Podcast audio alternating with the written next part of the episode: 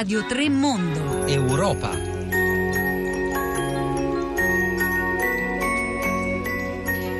Buongiorno, buongiorno Anna Maria Giordano, benvenuti oppure bentornati all'ascolto di Radio 3 Europa in onda come tutti i venerdì, l'appuntamento con le cose che accadono a Bruxelles e che si riflettono inevitabilmente in tutto il continente europeo e senz'altro si riflettono nei 28 Stati membri. In questa settimana l'Italia pare sia stata eh, protagonista, anche se non eh, formalmente, diciamo, eh, in Europa e e sembra che le sollecitazioni provenienti da Roma appunto eh, abbiano smosso diciamo così le pesanti acque eh, di Bruxelles su quella che è la nuova normalità come si dice proprio a Bruxelles la nuova normalità dell'Europa su una questione eh, di cui stiamo raccontando eh, di settimana in settimana quella dei migranti una questione costituente ormai per eh, l'Europa intera. Perché l'Italia è protagonista? Perché sulla questione dei migranti Migration Compact, di cui avete sicuramente già letto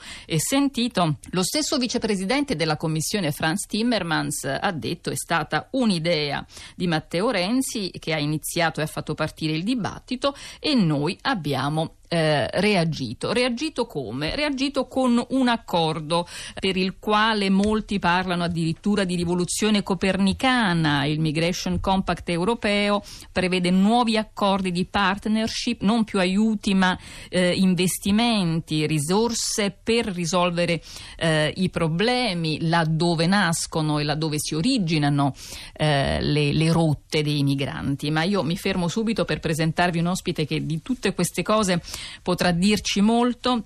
Enza Roberta Petrillo, bentornata nei nostri studi, buongiorno. Buongiorno a voi.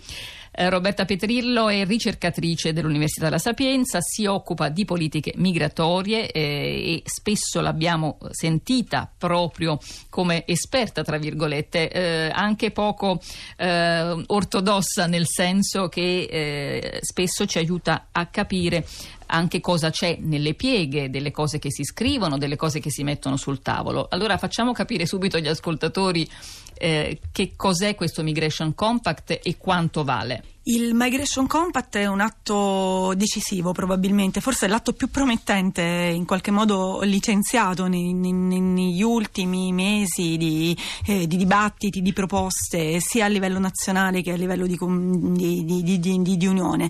Ehm, ci sono dei punti chiave che rendono questo atto forse il più promettente tra quelli, più, tra quelli discussi recentemente. Il primo è quello proprio che, mh, basato sul concetto nuovo eh, di sviluppo che c'è dietro il, il, Migration Compact. Fondamentalmente è una proposta innovativa perché individua all'interno di una programmazione esistente una sorta di eh, capitale di partenza per attrarre quindi investimenti pubblici, per esempio governi, banche e così via, e investimenti privati, quindi imprese o, o eh, fondi di investimento e così via. L'obiettivo qual è? L'obiettivo è sostanzialmente lanciare una sorta di eh, public-private ehm, partnership che serve a creare sviluppo laddove eh, in, in, nei paesi da cui i migranti partono, con un caveat però, cioè nel senso appunto leggere tra le pieghe. Eh, il problema di fondo forse su cui bisognerà riflettere in prospettiva è che non è vero che nel momento in cui eh, l'aumento dello sviluppo sale in un paese, in automatico, in maniera deterministica, i flussi migratori si riducono, anzi ci sono molti studi che dimostrano esattamente il contrario. Nel, proprio nella fase iniziale in cui ci sono iniezioni di sviluppo ai paesi eh, economicamente deboli si parte di più.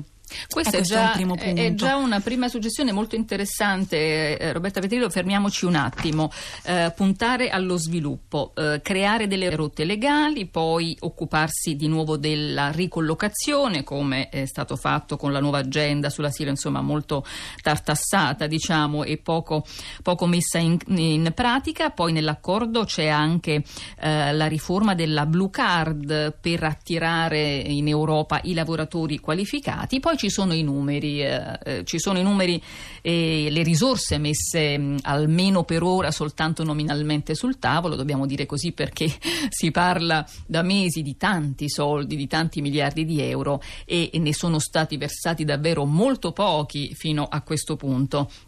È accaduto così per l'impegno economico preso alla Valletta già e già lì si guardava al continente africano, ai paesi in cui creare eh, sviluppo. È accaduto così eh, per altri motivi, anche per l'accordo che abbiamo ehm, eh, stipulato con la Turchia e adesso eh, tutto chiaramente potrebbe rimanere lettera morta se i 28 non decidono di impegnarsi effettivamente e non decidono di mettere eh, sul tavolo i soldi richiesti. Eh, possiamo vedere quanto quanti sono, quanti sarebbero quelli previsti dall'accordo e da dove ehm, da dove dovrebbero essere presi? Guardi, fondamentalmente il capitale di partenza si parla di circa 4,8 miliardi già stanziati che dovrebbero poi essere riprogrammati eh, grazie appunto agli incentivi di cui parlavamo prima fino ad arrivare, fino ad attrarre un qualcosa tipo 65 miliardi, stando alle stime del, della Commissione.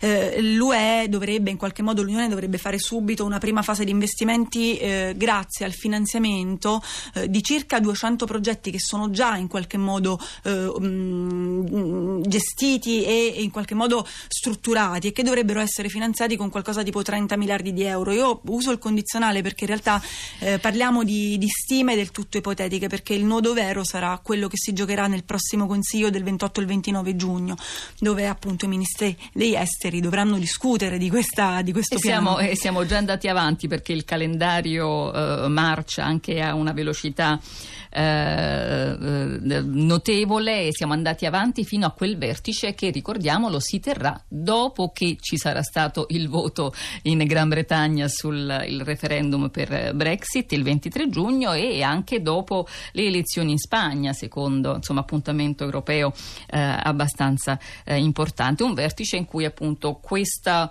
eh, questa bozza questo programma verrà poi realmente discusso. Peraltro di mezzo ci saranno altri due vertici, uno in corso oggi, venerdì, che mm. è quello dei ministri degli interni, poi ce ne sarà un altro preparatorio dei, eh, dei ministri eh, degli esteri.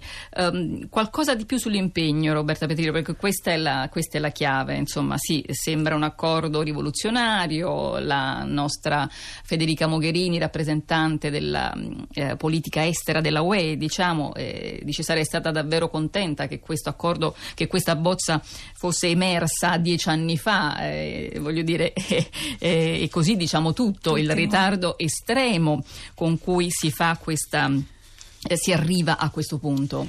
Guardi, di buono forse la cosa che, che, in qualche modo mi conforta di più e mi, mi, porta ad essere blandamente ottimista rispetto a quanto fatto fino adesso è che finalmente si muovono dei passi in, concreti in direzione di quell'approccio molto spesso eh, declaratorio e retorico verso la gestione olistica delle migrazioni. Che cosa c'è dietro questa eh, la, la, riunione di ieri a Strasburgo, insomma la presentazione del piano a Strasburgo? Io quello di buono che vedo è un dialogo concreto tra DG diverse della Commissione europea, dunque DG Home, DG Devco la DG appunto incaricata della gestione dei progetti di cooperazione allo sviluppo e l'azione esterna europea. Ora, al di là delle buone intenzioni, ce ne sono state tante, lo, lo ha detto prima lei, eh, questo è il primo eh, esempio concreto di un atto forgiato da queste tre identità di policy maker. Questo cambia sicuramente le carte in tavola ehm, e, e, su questo insomma sono, sono appunto... E cambia anche il modo di lavorare magari delle istituzioni europee. Esatto, le istituzioni che sembrano sono state sempre molto ingessate nei corporativismi specifici di molte DG, un sistema sempre parlato a livello europeo di bad dialogue no? tra, tra, le varie DG, in realtà le cose stanno cambiando, è chiaro che eh, le, cambieranno concretamente solo con i fatti, nel senso che... Eh, le, le decisioni saranno poi alla fine comunque politiche, le decisioni esatto. saranno quelle del Consiglio, le decisioni saranno quelle esatto. degli Stati e, esatto. e lì non, e non lì... mi sembra che ci sia uno specchio no, lì purtroppo che rifletta la, tra virgolette la bellezza e la bontà di questo piano. No, infatti anche se forse da questo punto di vista con tutti i limiti insomma di un atto che resta perfezionabile il Migration Compact italiano introduce anche una nuova strategia proprio di decision making migratorio a livello nazionale. Il Migration Compact italiano è un testo di fatto licenziato all'unisono tra diversi dicasteri, chiaramente non solo insomma, interno ed esteri, ma c'è anche il, il, MEF, perché chiaramente si parla anche di, eh, di finanziamenti. Eh, e sicuramente questa, in, questo, in, qualche modo questa nuova via italiana può rappresentare una sorta di buona pratica a cui ispirarsi.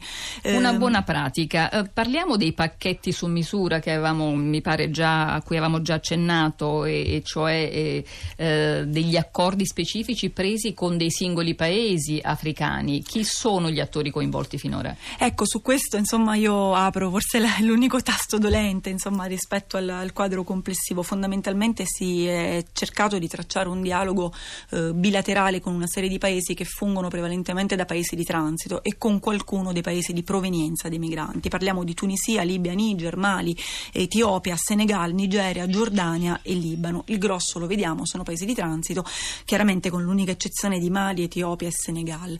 Ecco, dove, sono, dove stanno i limiti di questi accordi bilaterali? Secondo me stanno in una esternalizzazione dei controlli migratori che molto spesso avviene soltanto sulla base di esigenze di controllo dei flussi e dunque molto spesso si tratta e si è trattato in passato, l'abbiamo visto col caso libico, lo stiamo vedendo adesso col caso turco, anche con paesi che hanno da un punto di vista diciamo, del rispetto dei diritti umani un profilo quantomeno dubbio. L'accordo Unione, Unione Europea-Turchia recente firmato appunto lo scorso aprile racconta questo, cioè le condizioni eh, a cui sono esposti quotidianamente i richiedenti asilo, i rifugiati e gli stessi migranti che si trovano ad essere respinti in Turchia ai sensi della, della, della, dell'accordo eh, non fronteggiano quotidianamente delle situazioni opportune dal punto di vista della protezione umanitaria.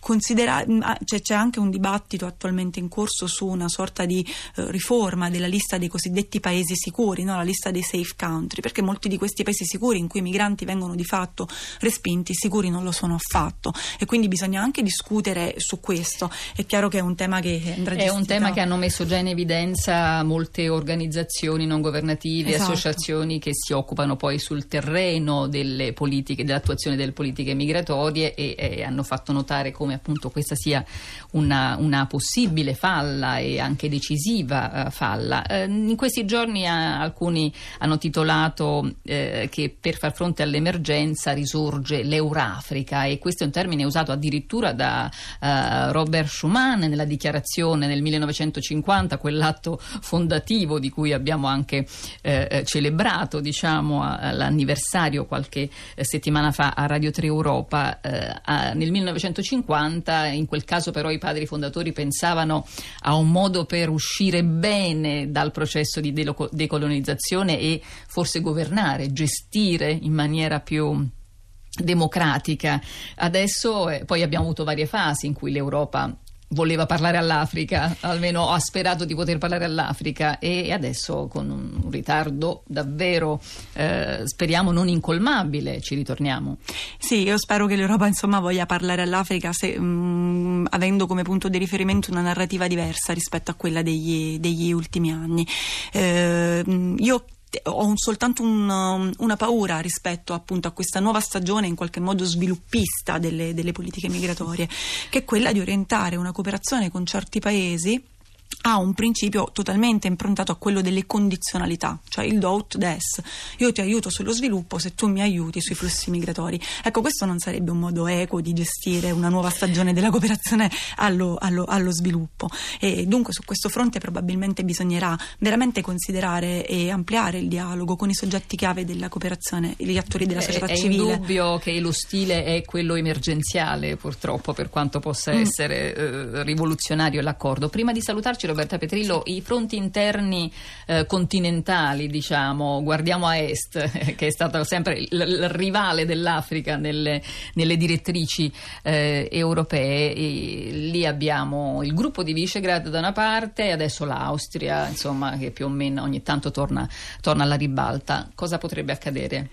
Beh, io penso che il gruppo di Visegrad eh, che si sta in qualche modo già auto-organizzando con una sorta di side, con continui side meeting sulla questione migratoria in, tra di loro, probabilmente si fa, faranno valere le loro posizioni. Eh, ricordiamo agli ascoltatori, noi siamo, diamo sempre per scontato il gruppo di Visegrad dovrebbe essere la, l'Ungheria, la Slovacchia, la Polonia la Repubblica... e la Repubblica Ceca. Sono quattro i paesi che hanno più o meno una posizione compatta, più o meno sempre. Sì, infatti eh, loro esprimono una compattezza sicuramente dettate da agende securitarie che accomunano gli esecutivi di questi paesi.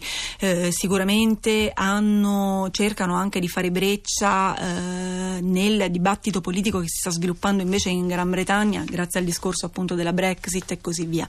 Per cui insomma il Consiglio del 28 e 29 sarà probabilmente infuocato da questi, da, da, da questi temi. Il Consiglio del 28 e 29 sarà infuocato da, da tante cose, insomma sembra uh, lontano, però ecco, sarà il futuro prossimo dell'Europa, ma determinerà forse anche quello remoto dell'Unione Europea e, e non solo, forse dei paesi che eh, fanno parte dell'Unione. Ringrazio moltissimo eh, Roberta Petrillo, grazie ancora per grazie essere venuta qui, eh, una ricercatrice dell'Università La Sapienza, si occupa di politiche migratorie, abbiamo spesso parlato di problemi di migrazione migrazione, ma non solo, anche dai posti da cui vengono i migranti, come per esempio i paesi dei Balcani e noi tra un po' andremo proprio eh, in Grecia per guardare ecco, a quel fronte, a quell'inizio della rotta balcanica.